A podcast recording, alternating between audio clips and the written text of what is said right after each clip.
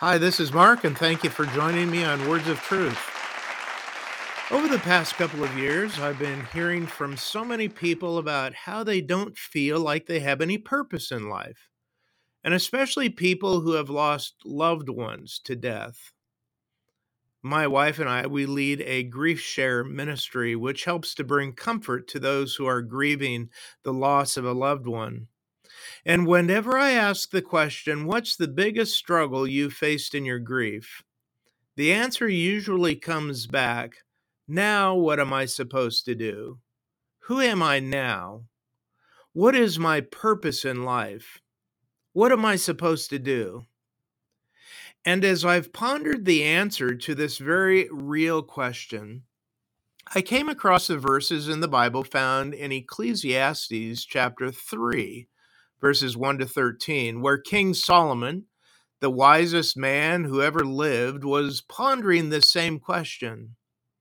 In a nutshell, Solomon's point in these scriptures is that God has a plan for everyone if they're willing to let him be in charge. And as we let God take charge, we'll discover that he gives us cycles in life, each with its own work for us to do. Solomon came to the conclusion that there's a determined season for the experiences everyone goes through in life. And in these verses, we can find 14 pairs of contrasting experiences, each having a purpose and a time frame according to God's plan and counsel. I would encourage you to read them for yourself. Verses 1 to 13 of Ecclesiastes 3. But in these scriptures, we can also see three things about God that I want to share with you today that are so important in helping us to discover what now? What is my purpose? First of all, in verse 11, is that he has made everything beautiful in its time. In other words, God has a scheduled time frame for everything he allows and for everything that he achieves in his well-ordered universe. And to me, that means that God has a scheduled time frame for everything that happens in your life and in mine. I'm not saying that God orchestrates each and every event in our lives. We live in a fallen world where there's things that happen that are not God's will. But that's where uh, Romans chapter 8 and 28 comes in, which says, And we know that in all things God works for the good of those who love him, who have been called according to his purpose. I want you to notice that he said that in all things God works for the good. In other words, in spite of things out of the ordinary that happen, God takes even that and he works out his purposes in our lives. The second thing we learn about God in verse 11 is in the phrase, He has put eternity in their hearts.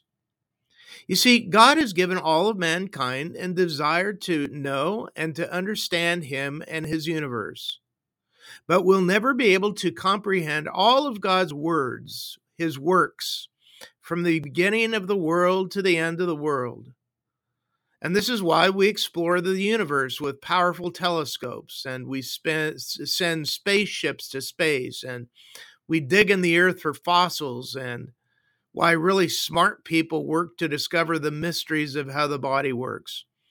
A lot of people won't admit to it, but it's all because God has put eternity in their hearts.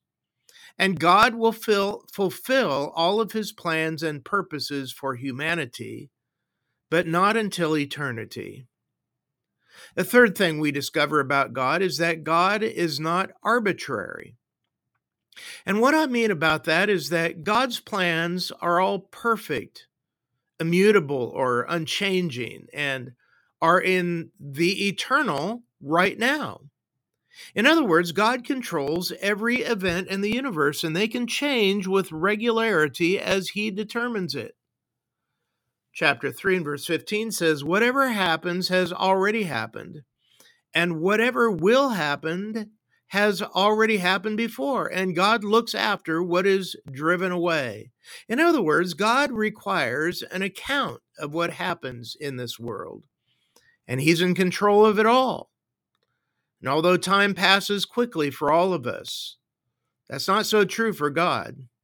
No, God will bring to every past moment of our lives into account. And I can't help but wonder how he'll look at our present day of unrest and rioting and violences. It will all be brought into account. God is not arbitrary. Solomon was well aware of all of the injustice that happens in life, and he concludes that even now God is judging. But at the end of history, God has appointed a time when he'll judge every work under the sun. He said in verses 16 to 18, I saw something else under the sun in the place of justice. Uh, there was wickedness, and in the place of what was right, there was wickedness again. I thought to myself, God will judge both righteous and wicked people, because there's a time for every matter and every deed. I also thought, where human beings are concerned. God tests them to show them that they are but animals. Oh, those are pretty sobering words, aren't they? But then Solomon concludes in verse 22 And so I perceived that there was nothing better for human beings but to enjoy what they do because that's what they're allotted in life. Who really is able to see what will happen in the future? You see, the best thing an unbeliever can do in life filled with emptiness and hate, is to rejoice in his own works, for that is his heritage or his lot in life. But we find that this chapter closes with a rhetorical question for everyone. Solomon asks, Who really is able to see what will happen in the future? You see, the unbeliever is ignorant of the afterlife and what awaits for them in eternity. And after they die, they can't return to earth to see what comes after them. They might, may not even realize that there's life after death. But for those of us who believe in Jesus Christ and what he did for us to save us from sin and to give us an eternity with him, the opposite is true.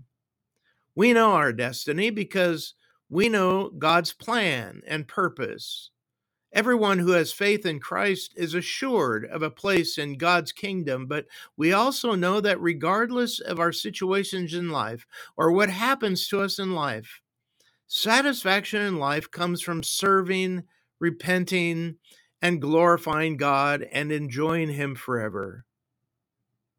Your ability to find satisfaction in your life depends to a large extent on your attitude. You'll become dissatisfied if you lose a sense of purpose that God intended for you. I'll conclude with this thought you control your destiny as to whether you accept Jesus Christ as your Savior and to allow Him to help in your journey of life. That's your choice. And I hope you'll choose Him and allow Him to give you purpose. Thanks for listening. I'll talk to you again next week.